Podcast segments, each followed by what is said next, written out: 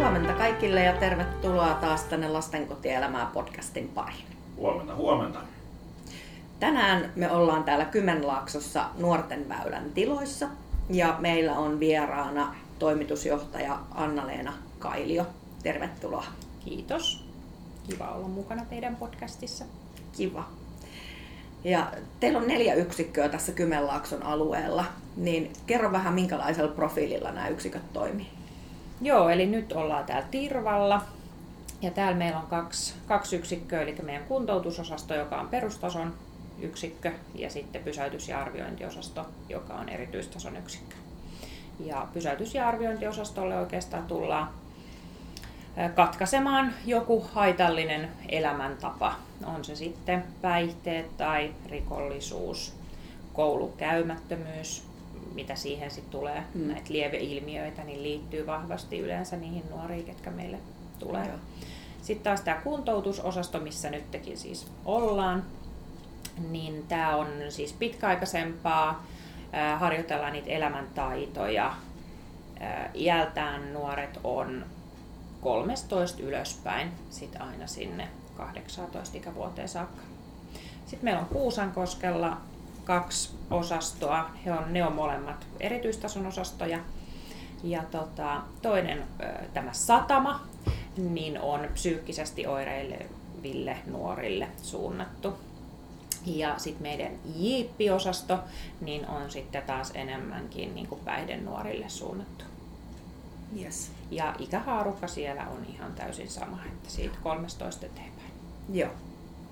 No nyt kun mainitsitkin päihdenuoret tässä, niin tota, te olette muutama vuosi sitten lähtenyt kehittämään menetelmää nimenomaan päihteillä oireileville nuorille. Mm. Niin kerro vähän siitä, että mikä se lähtötilanne oli? Miten te päädyitte siihen, että nyt pitäisi jotain kehittää? No joo, silloinhan meillä ei ollut vielä niin Kuusankosken niin kuin, yksikköä oikeastaan ollenkaan, että toi ja arviointiosaston kautta rupesi tulemaan niin kuin havaintoja siitä, että, että päihdeosaamista tarvitaan, jotta me pystytään niin kuin mahdollisimman niin kuin kokonaisvaltaisesti niitä nuoria auttamaan. Ja myöskin saamaan niin kuin nuorille ehkä niitä kontakteja sitten, kun he lähtee meiltä pois. Joo. Niin että heillä on niin kuin tiedossa tahoja, joihin he voivat ottaa yhteyttä, kun mahdollisesti sit niitä retkahduksia tulee. Et lähtökohtaisesti ei ajatella, että me täällä parannetaan ja kaikki on sen jälkeen päihteettömiä, vaan että et enemmänkin sitä, että tehdään nyt tässä kohtaa sitä niin kuin perustyötä ja sitten jos kautta kun tulee niitä, niin sitten nuori tietää tahoja, mihin voi ottaa yhteyttä. Ja se on, silloin sitten äh, käytiin tuolla Lahdessa äh, kuuntelemassa Pasi Tuomalan äh, tota, luentoa ja, ja meidän työntekijät sitten jäi Pasin kanssa vähän juttelemaan sen luennon jälkeen ja mietittiin, että meillähän voisi olla jotain yhteistyö- ja yhtymäpintaa. Ja sen pohjalta sitten järjestettiin yhteistyöpalvereita useampikin ja päädyttiin sitten, että lähdetään rakentamaan tämmöistä nuorten minne hoitomallia meidän nuorille. Ja se pitkälti niin pohjautui siihen avominnen omaan hoitofilosofiaa ja heidän siihen hoito niin kuin protokolaan, mikä menee tietyn askeleen mukaisesti. Joo. Ja, tota, ja, ja siitä räätälöitiin sitten niin kuin meille sopiva ja tosissaan nime, nimeä kantaa nuorten minne. Tämä, tämä meidän niin kuin malli. Ja siihen nuoret aina sitten valikoituu sen heidän tarpeen mukaisesti. Jep. Kerro vähän siitä kehittämisprosessista, että miten se niin eteni.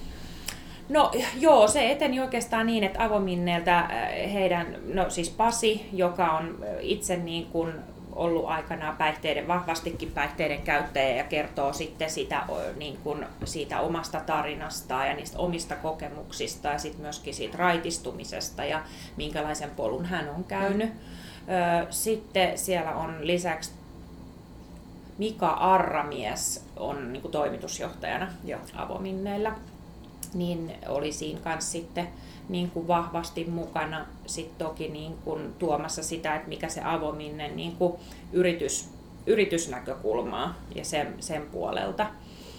Ja, tota, ja pidettiin erilaisia niin kuin tällaisia yhteistyö, oikeastaan työpajoja, missä niin miss he kertoi, mitä he, heillä on, niin kuin, minkälainen se heidän niin just hoitofilosofia ja hoitomalli, miten se etenee, minkälaisia toimintoja heillä on. Käytiin tutustumassa Lahdessa heidän klinikoihin ja, ja he kävi tutustumassa meidän tiloihin ja, ja, tota, ja sitten niiden työpajojen pohjalta oikeastaan rakentui se e, nuorten minne hoitomalli. Oliko se helppo sit jo, jollain tavalla niin kuin lähteä tekemään sitä myöskin nuorille? Löytyykö ne yhtymäpinnat niin kuin helposti? Mm, no kyllä ne aika helposti löytyy. Et, et tavallaan niin kuin huomattiin, että se tarvehan on olemassa ja molemmat tiedostaa sen tarpeen. Mm. Ja sen tarpeen pohjalta sitten niin lähdettiin räätälöimään sitä mallia. Yes.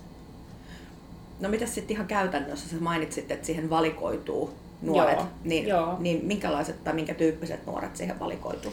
No nuoren täytyy tietty itse, äh, niin kuin itse haluta siihen ryhmään, että kun sehän on vapaaehtoisuuteen perustuva ja, ja nuorella täytyy olla itsellään niin kuin se motivaatio tai ainakin ajatus siitä, että, että mä en halua, äh, että mä käytän päihteitä koko mun loppuelämää. Joo. Et ei välttämättä niin kuin ehkä vielä siinä kohtaa puhuta sellaista niin kuin vahvasta motivaatiosta, mutta Joo. ainakin ajatuksesta. Joo. Ja, ja, tota, ja sitten toki niin kun, kun siihenhän vahvasti liitetään myös nuoren niin kun lähiympäristö ja niin kun vanhemmat, perhe, ketä siihen nyt sitten kuuluukaan, niin toki heidänkin kanssa sit niin käydään sitä keskustelua, että, että tota, mitä he on niin siitä mieltä ja että onko halukkaita sit olemaan niin osa sitä. Mm, ja no sitten meidän työntekijöistä niin nuorten omaohjaajat on vahvasti mukana siinä. Joo. Ja, ja tota, sen pohjalta sitten se on niin kuin viiden, että se on tiivis ja suljettu ryhmä, eli siihen ei voi niinku kesken kaiken tulla. Sitten kun se alkaa, niin sitten se käydään se koko prosessi läpi Joo. ja, ja, tota, ja sitten niinku alkaa taas uusi ryhmä. mutta tota, mut vi, viisi nuorta noin karkeasti on sitten aina siinä yhdessä ryhmässä. Kauanko tuo prosessi kestää teillä suunnilleen? No se niin kuin menee niin, että, että se intensiivijakso, joka, mm. tota,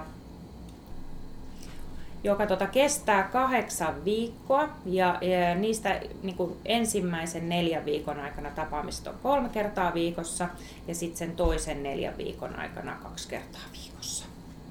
Joo, ja ne on nimenomaan ryhmätapaamisia. Kyllä, kyllä ryhmätapaamisia. Ja sitten siihen jaksoon sisältyy, niin kuin sanoinkin, niin se tiivis eh, niin kuin läheisten kanssa tehtävä yhteistyö. Ja niille läheisille tarjotaan sitä tukea.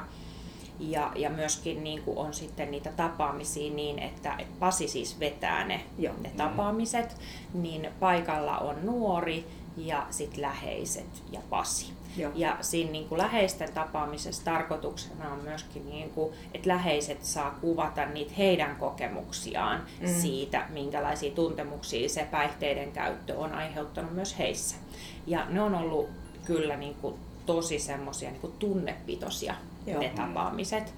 Et ne jää aina siihen tapaamiseen, niistä asioista ei niin kuin kaikilla on vaitiolo, mutta se mitä sitten niin kuin joko läheiset tai nuori on itse tuottanut, niin on ollut kyllä hyvinkin niin kuin, että, että siellä on tullut yllätyksiä sekä läheisille että sit myös nuorelle, että ai oot se ollut noin huolissaan minusta, että onko niin. ihan oikeasti ollut sulle noin tärkeä niin. tai onko minä noin tärkeä, että, että ne on tosi tärkeitä, mitä auki puhutaan, Joo. ne asiat. Kyllä.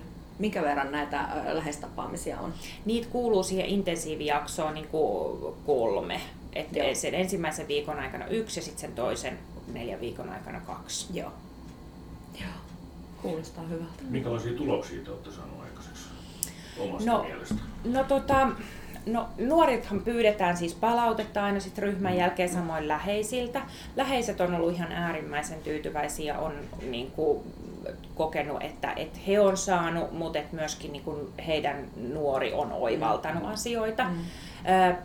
nuorista, niin kuin, että ketkä on ollut sen jälkeen sitten sijoituksen loppumiseen asti niin kuin päihteettömänä, niin tota, meillä on ollut nyt niin kuin niitä ryhmiä, niitä on ollut kolme, niin on ollut niitäkin nuoria, neljä, viisi kappaletta, jotka on ollut niin kuin täysin päihteettömiä, mutta toki sit on tullut niitä retkahduksia. Joo.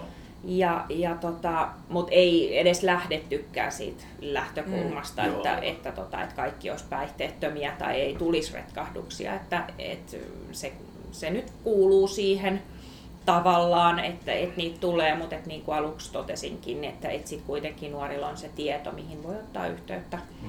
kun sijoitus on päättynyt. Kyllä. Minkälaisia päihteitä nuoret tänä päivänä käyttää?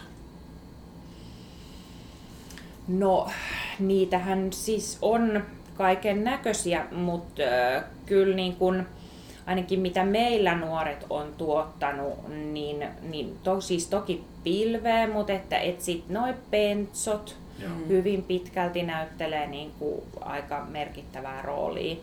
Ja, ja tota, no joo, ni, niiden parissa aika Mm. moni kyllä niin kuin sitten. Ja niitä on aika helppo saada. Niinpä. Joo. Niinpä. Varmasti helpompi saada niitä kuin alkoholia. Mm. On, on ihan ehdottomasti. Ja myös suputeksi jonkun verran Joo. siis, että se on myös semmoinen, jota sit niinku liikkuu aika hyvin.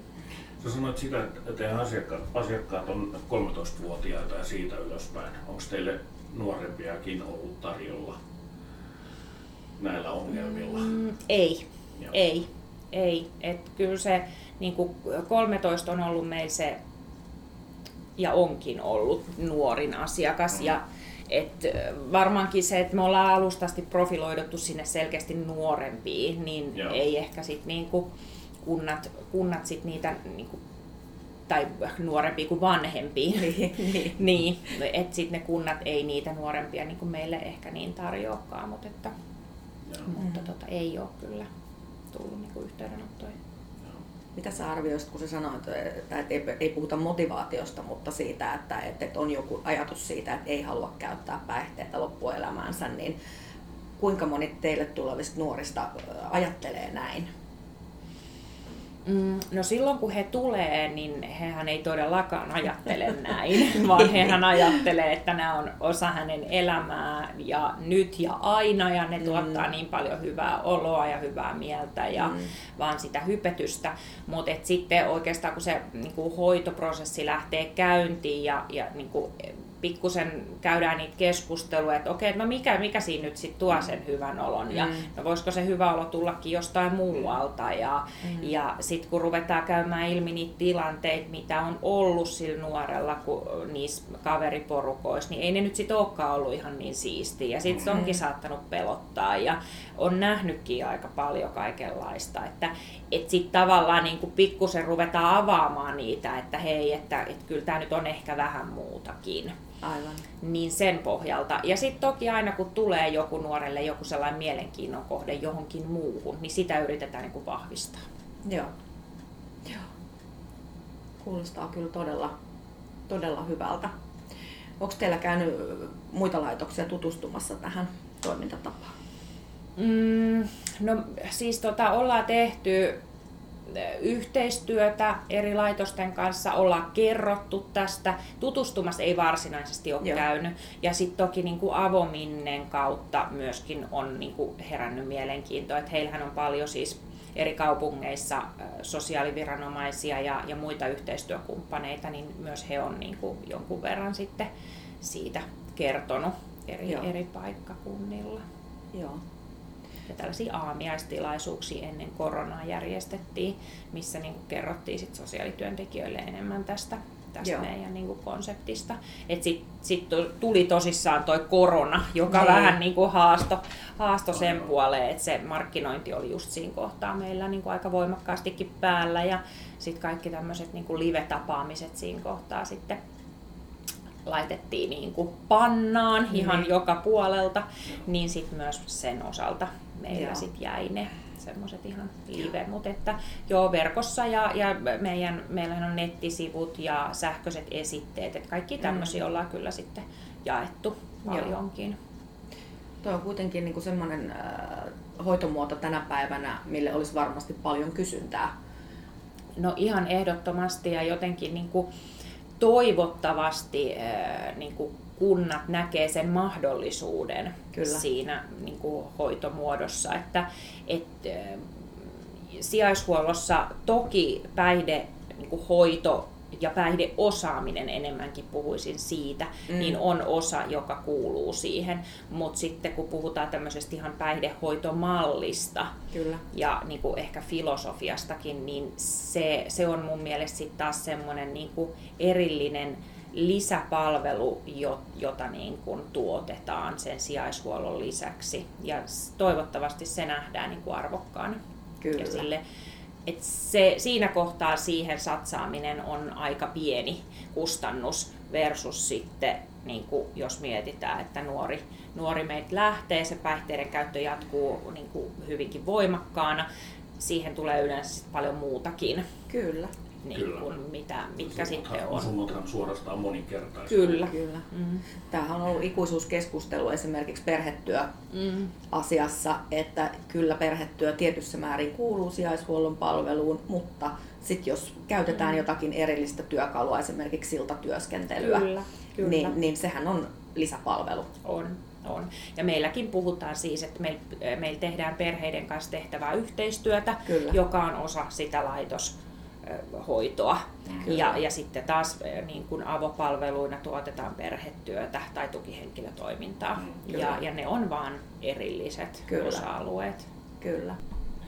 Joo, oli mielenkiintoista, mutta mulle heräsi semmoinen kysymys, eli kun puhutaan nuoresta, joka on tässä teidän ohjelmaparissa, ja, ja tota, siellä on sukulaiset ja vanhemmat verkostot mukana, ja esimerkiksi vanhemmilla kummallakin saattaa olla päihdeongelma. Miten silloin tämä prosessi etenee? No prosessi etenee oikeastaan kyllä ihan sen meidän, meidän niin kuin hoitomallin mukaan, mutta toki sitten pystytään niin kuin avominnen kautta tarjoamaan myös vanhemmille tai läheisille sitä päihdehoitoa. Ja, ja Pasi on tietenkin siinä hyvä linkki, koska hän itse on niissä vertaistapaamisissa niin kuin mukana ja kertoo siitä omasta kokemuksesta ja avominneillä töissä, niin pystyy myöskin sit niitä avominnen palveluita mm. eri lailla avaamaan vanhemmille ja, ja toki motivoimaan sitten heitä hakeutumaan niin kuin päihdehoitoon. Kyllä. Jos vanhemmat pohtii sitä, että esimerkiksi jos vanhemmalla itsellä on päihdeongelmaa, pohtii sitä, että voiko hän edes osallistua tähän mukana, koska hänellä on se ongelma, niin minkälaisen vastauksen annat semmoiselle vanhemmalle?